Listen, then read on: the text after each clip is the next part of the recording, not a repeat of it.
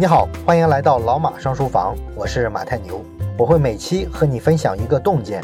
如果想听更多内容，欢迎关注老马上书房的微信小程序。咱们接下来几期呢，会花时间聊一聊五 G 这个话题。那么自打贸易战以来呢，随着美国制裁华为啊，五 G 成了大家最关心的话题之一。好多朋友呢都想让我讲讲五 G 它的发展的来龙去脉啊，中美目前的这个五 G 产业到底各是什么水平，然后双方竞争的焦点到底是啥，等等等等。那么正好呢，最近我研究了几份关于五 G 的资料，那我想把资料里看到的一些观点呢，花几期的时间啊分享给大家。那么今天呢，我们先回顾一下这个通讯产业这么多年的发展历史，它是怎么一步一步的发展到现在的五 G 时代的，以及说从中呢，我们就能看出来为什么中美这么在意五 G 的领导权的问题。那么五 G 呢，咱们知道实际上指的是第五代移动通讯。如果我们想了解为什么这个第五代移动通讯技术这么重要的话，其实呢就应该往前追溯一下。看看这个前四代技术啊是怎么形成一个此消彼长的竞争格局的，然后从历史之中呢，你就能明白啊为什么这个五 G 技术啊这么重要了。那么第一代的移动通信技术，也就是一 G 时代，完全是美国人的天下啊。咱们今天看这个移动通信上那些重要的软硬件的技术，从芯片、操作系统、路由器、浏览器、互联网的架构到 PC 的架构，所有的这些东西都是美国人定义的。而这个定义的起点呢，就是一 G 时代啊。当时呢，全世界最著名的这些移动通讯领域的大公司，像什么 IBM、英特尔、微软、谷歌、思科，都是美国公司。那之所以能达成这样的垄断呢，其实就得益于啊美国人在移动通讯上的先行地位啊。人家呢先把这个路啊修起来了，然后呢才会在这个路上跑各种各样的车。比较典型的例子就是一九八五年的七月，高通公司创立了。高通创立之后几年呢，大概就拥有了四千项 CDMA 的相关专利，而且呢，很多专利被国际电信联盟采纳。那么，高通的这个盈利手段啊，就是给全球一百多家通讯设备制造商进行专利授权。也就是说，在第一代的移动通讯时代，像高通之类的公司啊，就通过输出专利标准，躺着把钱挣了。那么很快呢，就迎来了二 G 时代，也就是第二代移动通讯时代。这个时代呢，一个明显的变化就是欧洲人啊后来居上了。当时呢，欧洲人团结起来，成立了一个机构叫 GSMA，然后制定了自己的移动通讯标准，叫 GSM，和美国的这个 CDMA 标准啊分庭抗礼。啊，其实呢，这两种标准吧，虽然不同，但是它背后的技术原理呢也是一样的，只不过呢，它一些基础性的参数啊被故意搞得不同，而这个标准参数的不同呢，就导致你按照不同的标准生产的设备之间是不能互通互联的。那你可能会问了，为什么要这么干呢？啊，这不是很封闭吗？这不是很低效吗？而且对欧洲来说，有一个美国的标准，你用它的不就完了？为什么非要自己去建一个标准呢？这个东西反正大同小异，岂不是很浪费？按照非常理想化的自由市场经济的法则，确实是这样哈。不过呢，显然在真实的世界里啊，理想的自由竞争的市场，啊大多数时候是不存在的。大部分时候呢，你掌握了一个行业的技术标准，其实呢，就相当于掌握了安全和利益。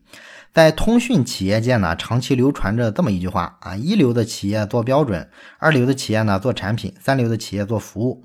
这话背后呢，其实非常的赤裸裸，也就是说，只有那些技术最强、实力最雄厚的团队，才能有资格去研究标准，才有可能征服国际电信联盟的专家，让自己的这个提案通过，成为国际电信的标准。所以，这个国际电信的标准呢，其实是一堵墙啊，一般人呢是迈不过去的。少数几个发达国家迈过去之后啊，他们就可以喝酒吃肉了，把这个标准呢输出到其他国家去，然后呢躺着收这个专利的钱。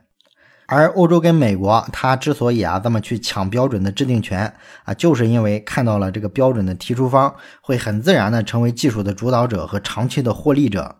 一个标准呢，一旦被认定为国际标准之后，这个标准里边的各种基础性的专利啊，你是很难绕开的。这个专利授权的大坑可以说是一个接一个，所以对那些没有资格制定标准的国家和企业来说，你想玩这个游戏啊，就只能大把大把的掏钱。那美国的技术呢是全球领先的，这个咱们都知道，所以呢，他们就提出了很多这种国际电信的标准，也极大推动了全球电信行业的发展。这个呢，确实对人类社会啊做出了很大的贡献。但是呢，美国人可不是活雷锋啊啊，他垄断这个国际电信标准的目的还是为了自己获利嘛。而且他们不断的提高制定国际电信标准的门槛儿。你想参与这个标准，技术跟资金缺一不可啊！所以你按这个标准算下来，不用说什么广大的亚非拉国家了，是吧？你就单单拿欧洲国家来说，都没有一家能单独出来跟美国抗衡，欧洲人也只能抱团取暖，是吧？这么多国家呢，合力做出一套标准来跟美国对抗。而这个欧美的大企业在这个标准制定的过程中干嘛呢？它实际上是标准的研究者和推广者。啊，一旦一个标准确定了之后，那么国家跟企业的这个河流就是非常明显的。你像美国的标准一旦被认定为国际标准之后，摩托罗拉呢肯定是宣布支持美国标准的，而且呢很快就会生产符合美国标准的电信设备。那么欧洲的标准一出来呢，像爱立信呀、诺基亚也一样啊，各种力挺。那么这个过程里啊，你会发现它就不是一个单纯的市场竞争的问题了。不是说企业自发搞了一个什么新技术，然后呢被认定为标准，然后它通过自由市场竞争去占领更多的市场。电信行业从来都是一个国家行为啊，所以国家跟企业往往就是合流的。那么在这个二 G 时代，中国在干嘛呢？啊，中国呢其实当时就是被外国人垄断的市场嘛。当时咱们国内的电信设备基本是一个万国造啊，什么国家的牌子的都有。在这个二 G 时代呢，中国因为缺乏自身的技术专利啊，支付了巨额的专利使用费用。而且咱们知道中国的这个人口基数大呀，所以说你付这个专利费的时候啊，就跟割肉一样啊，这个是一般的小国家体会不到的。而我们国内的很多电信企业呢，当时啊，基本上还算是给国外的电信巨头啊苦哈哈的打工，干的都是这个产业链上啊利润最低的那块儿啊。当时的状况大概就是这样。而之后呢，很快到了第三代移动通信时代。那么三 G 时代呢，中国正式的开始在国际市场上亮相了。三 G 时代要以谁的标准为主导？美国跟欧洲呢，一开始就吵得不可开交。美国呢，当时推了一个 CDMA 两千的标准，欧洲呢也推了一个 WCDMA 的标准。啊，双方呢争执不下。那中国这时候怎么办呢？改革开放以后呢，政府手里有钱了。所以呢，他胆子也大了，就不想跟着美国人和欧洲人屁股后面跑了。所以呢，就想在三 G 的标准上折腾一把。与其说自己在人家的技术壁垒和专利陷阱里苦苦挣扎，还不如自己另起炉灶。万一成了呢？所以说，一九九七年的四月份，国际电信联盟呢向世界各国发出一个征集函啊，征集这个第三代移动通信技术的标准。谁想提供技术当标准的，可以提出申请。这个申请的提案的截止日期是一九九八年的六月三十号。当时呢，国内的这个中兴、华为啊还比较菜啊，也就生产点交换机什么的，在这个移动通信标准这件事上是毫无经验。所以呢，国家就把这件事啊交给了大唐电信来办。但是呢，搞了半年多啊，也没啥进展。到一九九八年一月的时候，开了一个香山会议。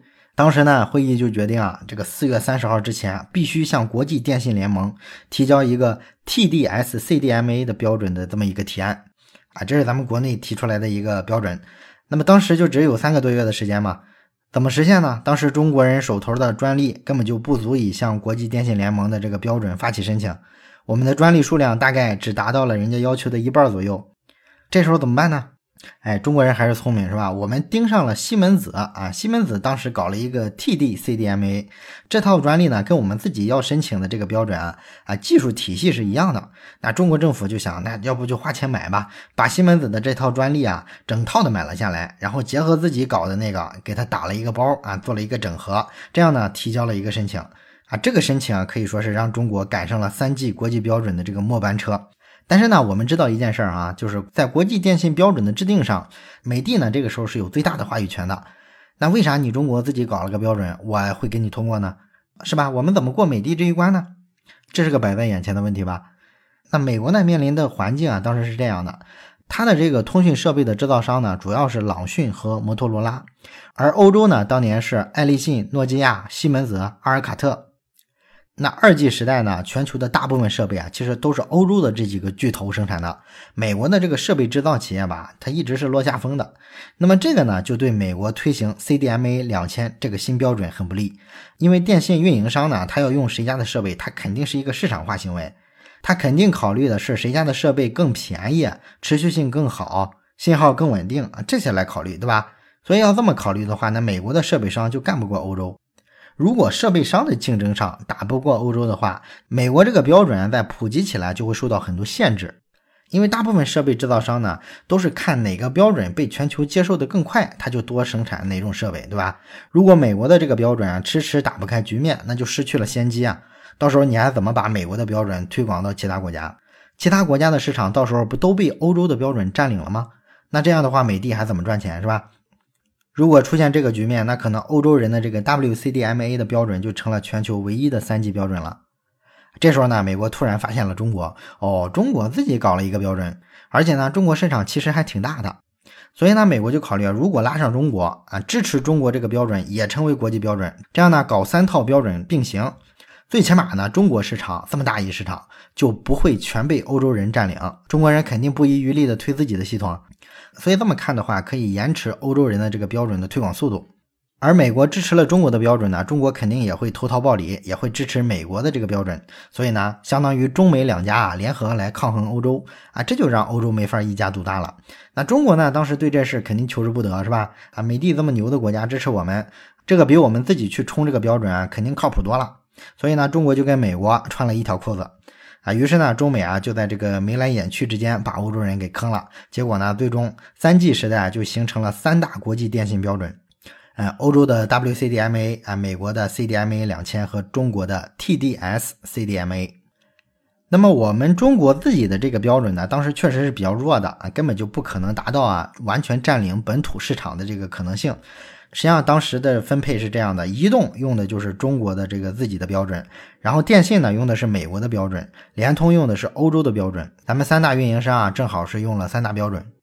那么中国移动用了这个 TD-S CDMA 的标准呢，当然是一个政治任务了，这是国家硬加给他的，因为移动的资产最好，用户规模最大嘛，当时。但是呢，移动被这个中国标准啊，可确实坑惨了。三 G 时代的移动，这个用户啊哗哗的流失。确实，咱们中国当时自己的这个标准的网络呢，用起来体验是非常差的，所以咱们中国自己的这个标准啊，到今天都被好多人在骂，是吧？啊，说是劳民伤财啊。不过呢，其实啊，这倒不是这个标准的锅，那这个标准肯定是好的，技术上肯定不能算很落后，不然的话，它也不可能通过国际电信联盟的批准成为三大标准之一嘛，对吧？之所以体验很差呢，其实就是没运营好，因为中国毕竟是新手嘛，技术也不成熟，也没太有经验。而移动的员工呢，熬了好几年之后，终于这个 TD-S CDMA 的网络在二零零三年底算是基本成熟了啊，这个速度啊、稳定性啊都有了大幅的提高。正准备大干一场，把这个失去的客户啊再抢回来的时候，结果呢，这一年底啊，咱们中国政府啊发了这个四 G 牌照啊，那中国移动的高层一看呢，立马决定全力上四 G。三 G 时代啊已经落后了，落后就落后吧，这个什么 TD-S CDMA 的网络啊就不再继续投入了。啊，于是呢，这个三 G 时代，中国好不容易争取下来的标准啊，就再也没有了证明自己的机会啊。不过呢，这段历史啊，你反过来看的话，不管怎么说吧，你总算是进军了国际电信标准，是吧？作为一个有进取心的国家来说，这几乎是你必然会迈出去的一步。所以，不管它好使不好使，你总得走出这一步。那中国的这个折腾的结局其实还不错了，因为日本、韩国啊，也是这么多年一直想折腾，一直想建立国际标准，但是一直没成功。中国搞了一次呢，总算还是成功了，是吧？这个应该说是彻底改变了国际通信史的啊，所以这个 TD-S CDMA 呢，我认为啊，不能完全的否定它。这是咱们说的这个三 G 时代。那进入四 G 时代之后啊，中国呢就逆袭了啊，我们开始成为世界上四 G 网络最好的国家之一，而且我们成了两大标准之一。这个四 G 网络时代呢，中国跟欧洲各提出一个标准啊，中国提出的是 TD-LTE，欧洲提出的是 FDD-LTE，这两个标准。那你可能会问啊，美国干嘛去了呢？美国呢，当时在支持英特尔在搞一个 VMAX 的这么一个标准啊，这是个啥玩意儿呢？咱们国内也没见过啊。据说呢，这个东西啊是类似于一个 WiFi 的加强版的这么一个技术啊，能把这个传播范围啊从一百米啊扩大到几十公里，也就是说覆盖力啊是特别强的。那么英特尔呢，当时宣布啊，这个 VMAX 的这个基带的价格啊，只有其他三 G 基带的十分之一。然后当时呢，还涌现出了很多研究 VMAX 的科研论文，而且呢，大家都在理论上认为啊，这个 VMAX 啊，可能比当时其他的这个三 G 的技术啊要先进不少。本来呢，美国其实上一代的通讯技术啊是用的高通的 CDMA，那美国呢曾经希望这个高通啊把这个技术啊只给美国使用，啊控制啊给欧洲跟中国使用。这样呢，美国它就能控制这个电信标准了。但是呢，这个三 G 时代的三大标准啊，不管是欧洲的 WCDMA，还是美国的 CDMA 两千，还是中国的 TD-SCDMA。他们呢，归根结底用的都是 CDMA 的技术，这个专利啊都在高通手里，所以对高通来说呢，不管你这三大标准啊怎么折腾，怎么厮杀，反正我都是挣钱。高通呢就不太愿意啊限制中国跟欧洲啊使用它的专利，人家指着这个发财呢。所以呢，这个就让美国的政府很不爽，是吧？你咋不支持国家呢？啊，于是呢，这个政府啊脸一黑啊，就开始转头啊去不惜一切代价的支持英特尔的这个 VMAX。而且呢，美国不仅自己推，他还威逼利诱，让自己那些小弟们，什么日本呐、韩国呀、台湾啊，全都给我用这个 VMAX 组网装设备。那这会儿呢，欧洲跟中国啊发现不对劲了，因为美国这个架势啊，一看就是要完全在技术上釜底抽薪啊，是要搞一套新的技术，把原有的这些利用高通那个 CDMA 的技术全给它革了命。而欧洲跟中国的这个新的技术标准呢，还是要用一部分高通的这个专利的。所以说啊，这个欧洲跟中国一看，哎呀，这个事儿如果美国真搞成了，那整个通讯业岂不是让美国人又说了算了？于是呢，中国这次啊又站到了欧洲一边啊。中国跟欧洲呢一合作啊，结果呢这个实力此消彼长啊，美帝又变得弱势了。而且当时啊，全球的这个通讯设备制造商的格局是这样的，大致呢也是分成三大派系。欧洲呢还是那几个，爱立信、阿尔卡特、西门子。然后中国的华为、中兴已经起来了。北美的主要是美国的朗讯、摩托罗拉以及加拿大的北电。但是呢，北美的这个设备制造商啊，在当时很快就不行了。二零零七年的时候，美国的朗讯被欧洲的阿尔卡特收编了，然后美国呢就只剩下了摩托罗拉这一个光杆司令。加拿大的北电呢，当时混的也不怎么地。英特尔呢，虽然说有钱有实力，但是它不造设备啊。你没有设备的话，怎么把这个标准铺下去嘛，对吧？而且呢，当时英特尔吧还非常坑啊，他没有预见到智能手机在未来几年会崛起，所以它这个 VMAX 的这个体系啊，主要倾向于啊给这个平板电脑这些设备使用，没有重点发展手机芯片。而高通呢很厉害啊，他们看到了这个手机芯片的前途，人家去发展了技术。同时呢，高通呢也不想赌什么 VMAX 啊有没有前景，他更愿意支持中国跟欧洲，因为中国跟欧洲啊用的都是 LTE 的这个架构，这个呢还是用相当一部分高通的专利的，他仍然可以收专利费。反而是你美国想支持英特尔绕开我啊，这个让他特别讨厌。所以呢，后来这个英特尔去找高通谈判，两方呢果不其然的就谈崩了。谈崩了之后呢，高通干脆把所有的芯片都不支持 VMAX 这个标准。这个呢，最后就让英特尔特别难受啊，最后呢就垮台了。二零一零年的时候，英特尔的 VMAX 部门就解散了，然后呢，赌上了全部身家来支持 VMAX 的那些企业，比如说加拿大的北电破产了。那这个 VMAX 垮台了之后，美国的运营商啊就想转出 VMAX，转到欧洲跟中国当时的两大技术体系上来，但是它在底层的技术上跟欧洲还是不太一样的啊，没法直接转。最便宜、最省力的转出来的方向是转到两个体系，一个是 TD-SCDMA，一个是 TD-LTE。这俩标准是谁的？都是中国的。所以这下好了啊，美国人呢自己瞎搞了一通，导致呢自己错失了 4G 标准的制定的机会。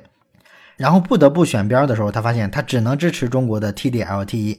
所以于是啊，中国的这个标准啊就成了国际电信联盟的 4G 标准之一。当然了，美国人支持中国呢，也不是纯无奈之举啊，他实际上也是有利益算计的。比如说，他考虑的是自己这个 VMAX 体系啊失败了之后，你确实技术上只能转到中国这儿来，而中国这个标准呢，成本很低，速度还很快，它其实是受益无穷的。后来美国在这个 4G 网络的建设上，其实是速度非常快的。同时来说呢，如果让中国这个标准也成为标准之一，这就能阻止欧洲的这个 FDD-LTE 的标准啊一统江湖。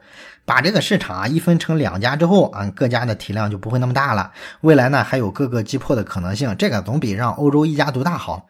但是呢，美国人没算计到的就是在二零一零年制定标准的时候，中国确实比欧洲弱。美国呢虽然不情愿的让中国成了标准之一，但是也不至于啊需要去敌视中国的这个电信行业。问题就在于二零一五年之后，中国的实力已经压过欧洲了。中国当时已经建成了世界上最庞大的 4G 网络，所以说在这个 4G 网络的支撑底下，中国的好多产业领先全世界。比如说中国的移动支付、电子商务、什么共享单车，都是发展最好的。这就是因为呢，中国的 4G 基站的数量至少是美国的十倍以上，而且在这么大国土面积上，基本实现了信号的全覆盖。而这几年去美国、欧洲旅行或者是留学的朋友都知道，是吧？这些地方呢，你经常发现它这个公园里没信号，郊区没信号，或者是高速公路上没信号，这就决定了美国跟欧洲依托这个 4G 网络的很多产业，比如移动支付、电子商务，都远远比不上中国发达。因为我们可以随时随地的有信号支撑着去做这些产业。更可气的是呢，马上进入的 5G 时代，第五代移动通信，美国又落后了。那这是怎么回事呢？这个呢，我们下期接着聊。最后说一件事儿，咱们节目啊最近拉了一个微信群，如果你有什么话题想直接跟我或者是跟其他的听友朋友啊交流讨论的话，可以加一下这个群。加群的方法呢，就是先找到老马上书房的微信公众号，然后在底部菜单栏上有加群两个字，点击之后啊就会弹出二维码，扫码就可以进群了。